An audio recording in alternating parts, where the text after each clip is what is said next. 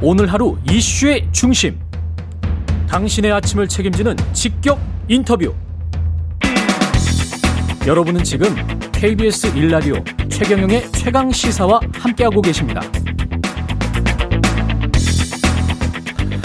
네, 오늘 더불어민주당 대선 경선 일정이 확정될 예정인데요. 여권 대선 주자 중 한 분이죠. 최문순 강원도지사 연결돼 있습니다. 안녕하세요. 네, 안녕하십니까. 고맙습니다. 지사님, 그, 지금 저 강원도십니까?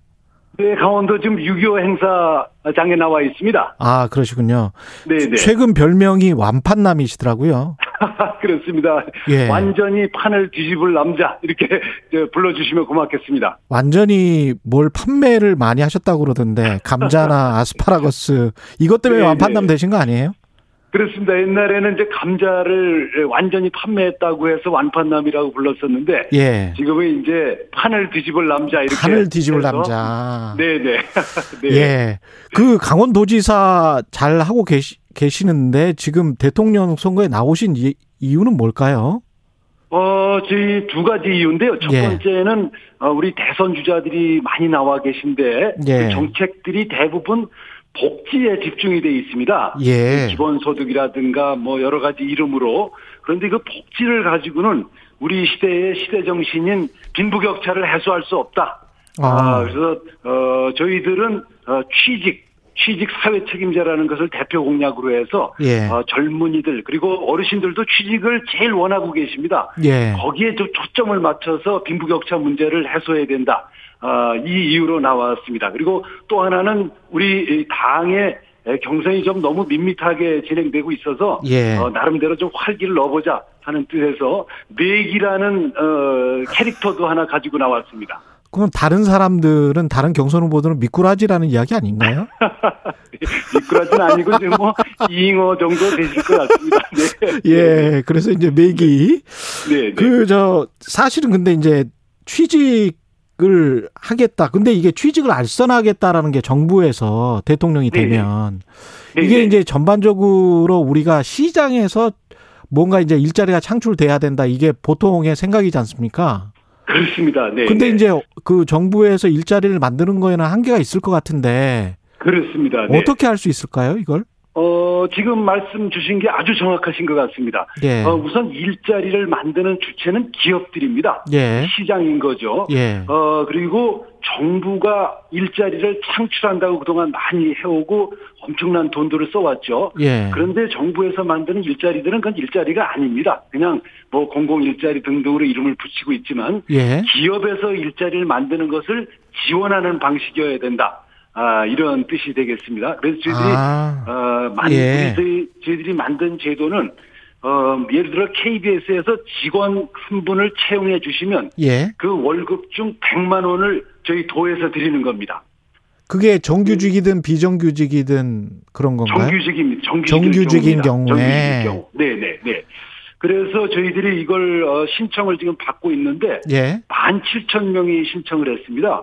어, 엄청난 숫자가 신청을 했고 예. 어, 우리 강원도의 실업자 숫자가 지금 어, 2만 1,000명인데요. 예. 어, 17,000명이 신청을 하셨으니까 저희는 이제 폭발적인 반응이라고 이렇게 보고 있습니다. 일종의 고용 인센티브 같은 건데 그거. 네. 이걸 전국적으로 실시를 하려면 돈이 꽤 많이 들 것 같은데요. 꽤 많이 듭니다. 예.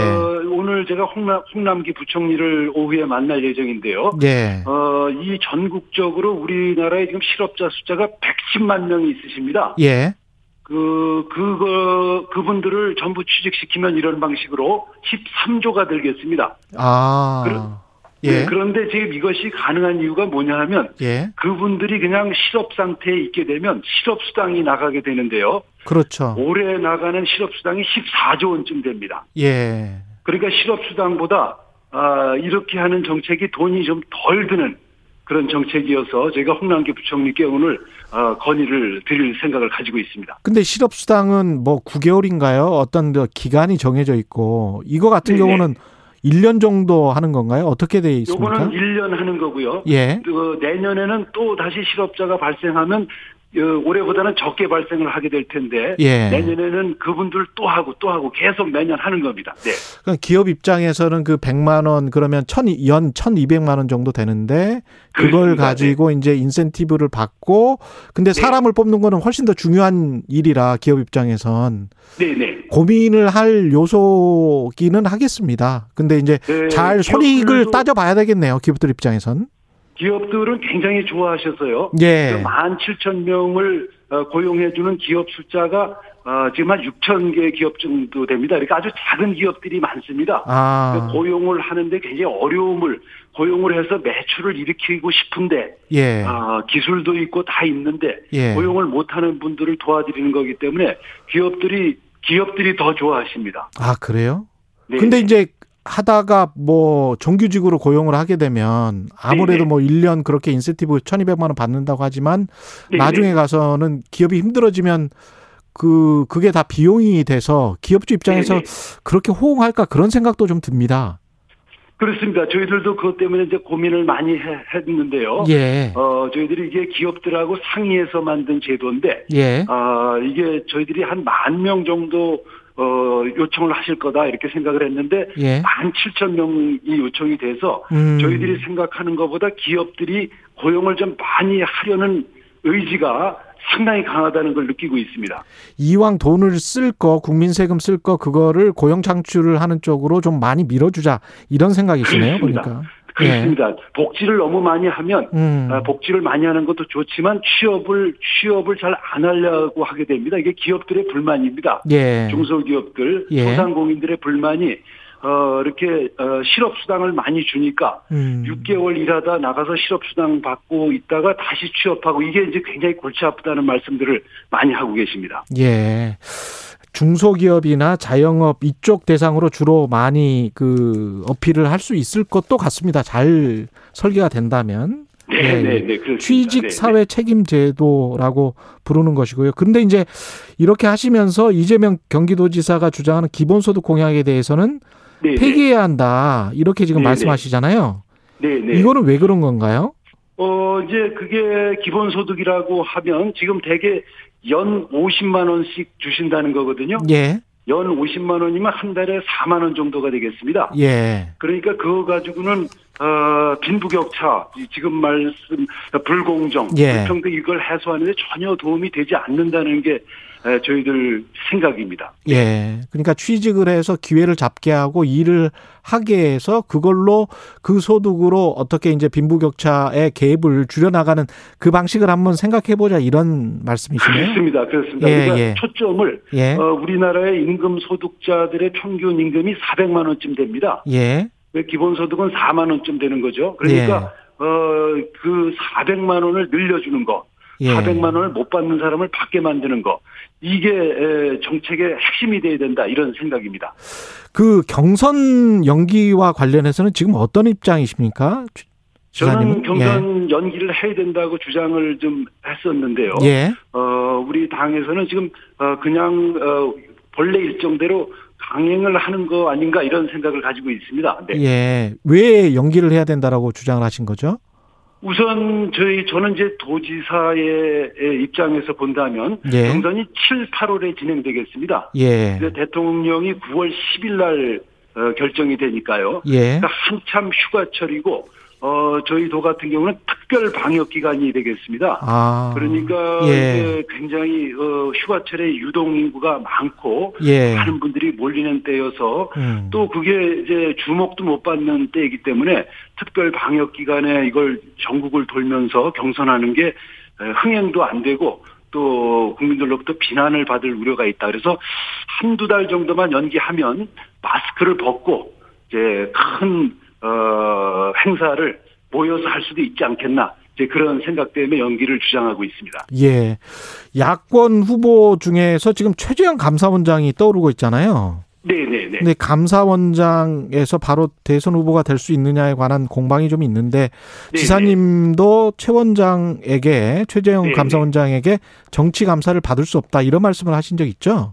그렇습니다. 뭐 예. 감사원이라고 하면 우리 공무원들에게는 저승사자와 같은 존재인데요. 예. 그분이 그 현직에 있으시면서 정치 활동을 사실상 하고 계신 거 아니겠습니까? 그분은 예. 아니시라고 하겠지만 실제로 어 명확하게 출마하지 않겠다는 말씀을 하지 않는 이상 사실상 정치 행위로 보는 거죠. 예. 그래서 그거는 정치 중립성의 위반이라고 보고 있고요. 예. 예를 들어 저도 제가 여기서 도지사 직위를 어, 어, 할 때는 정치 중립을 지키고 예. 서울에 가서 정치 활동할 땐 휴가를 내고 나갑니다.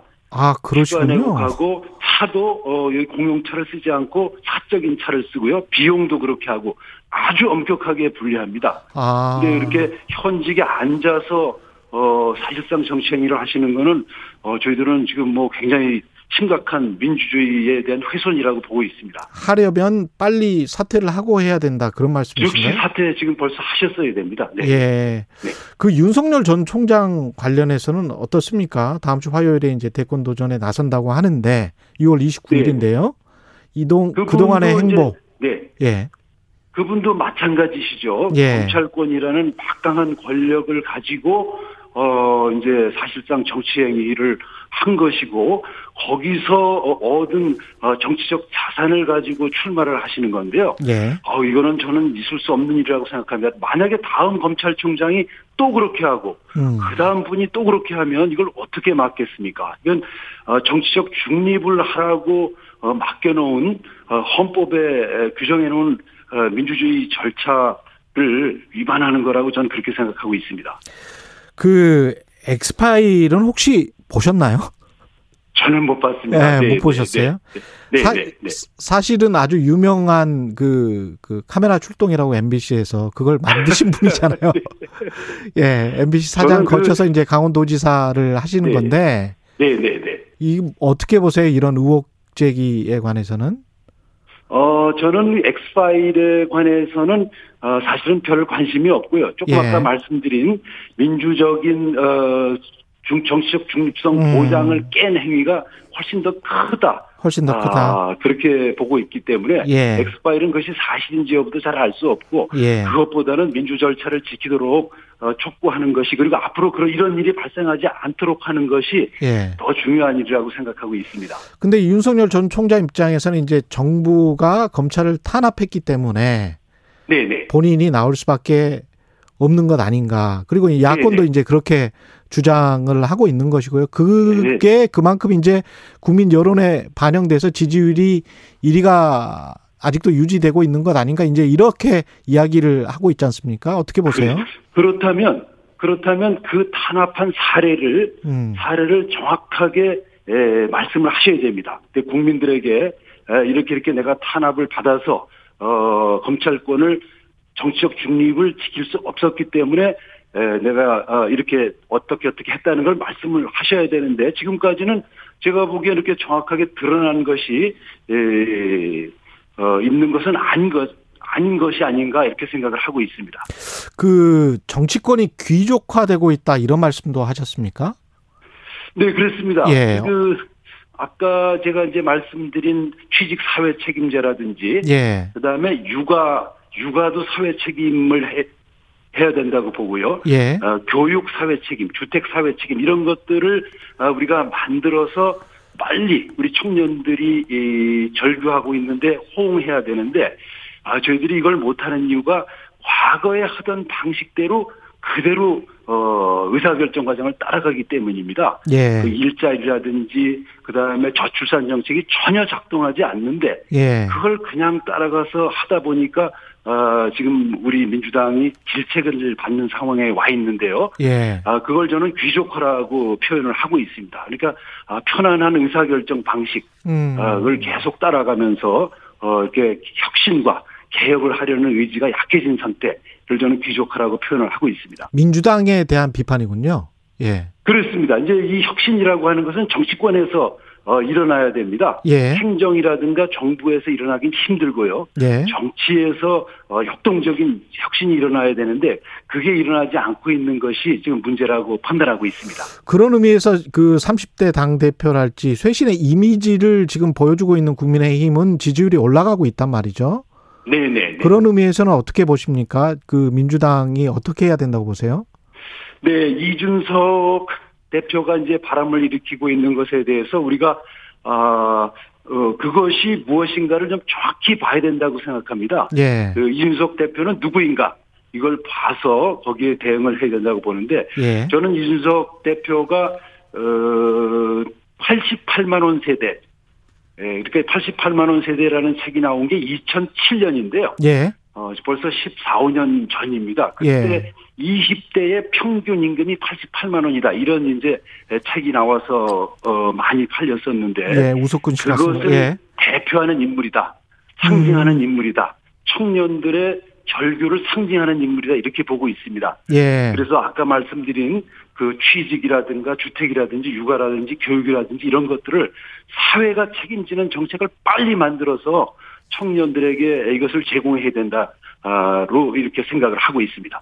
그 경선 연기 문제 외에도 경선 방식과 관련해서 네, 네. 토론 방식을 제안을 하셨습니까? 그렇습니다. 이제 예. 경선에 관련된 갈등이 여러 가지가 있는데요. 예. 지금 이제 예, 시기와 관련해서만 지금 어, 갈등이 진행되고 있는데 예. 토론 방식에 관해서도 어, 갈등이 생길 가능성이 있습니다. 아. 지금 내 과거의 토론 보면 아홉 명이 쭉 앉아서 예. 전부 다 1등만 공격하지 않습니까? 예. 어, 저한테는 아무도 물어보질 않죠. 그러니까 이런 식으로 아. 어, 네, 재미없게 에, 국민들이 변별성을 변별력을 가지실 수 없도록 토론하는 방식은 안 된다는 게 저희 생각이고요. 시간이 다 돼가고 있습니다. 예. 네네. 아, 좀 재미있는 슈퍼스타 K 방식 같은 거를 도입해 보자 하는 게 제 주장입니다. 오늘 말씀 감사하고요. 최문순 강원도지사와 이야기 나눴습니다. 고맙습니다. 네, 고맙습니다. 감사드립니다. 예. KBS 일라디오 최경영의 최강시사 1부는 여기까지고요. 잠시 2부에서는 국민의힘 김재원 최고위원 만납니다.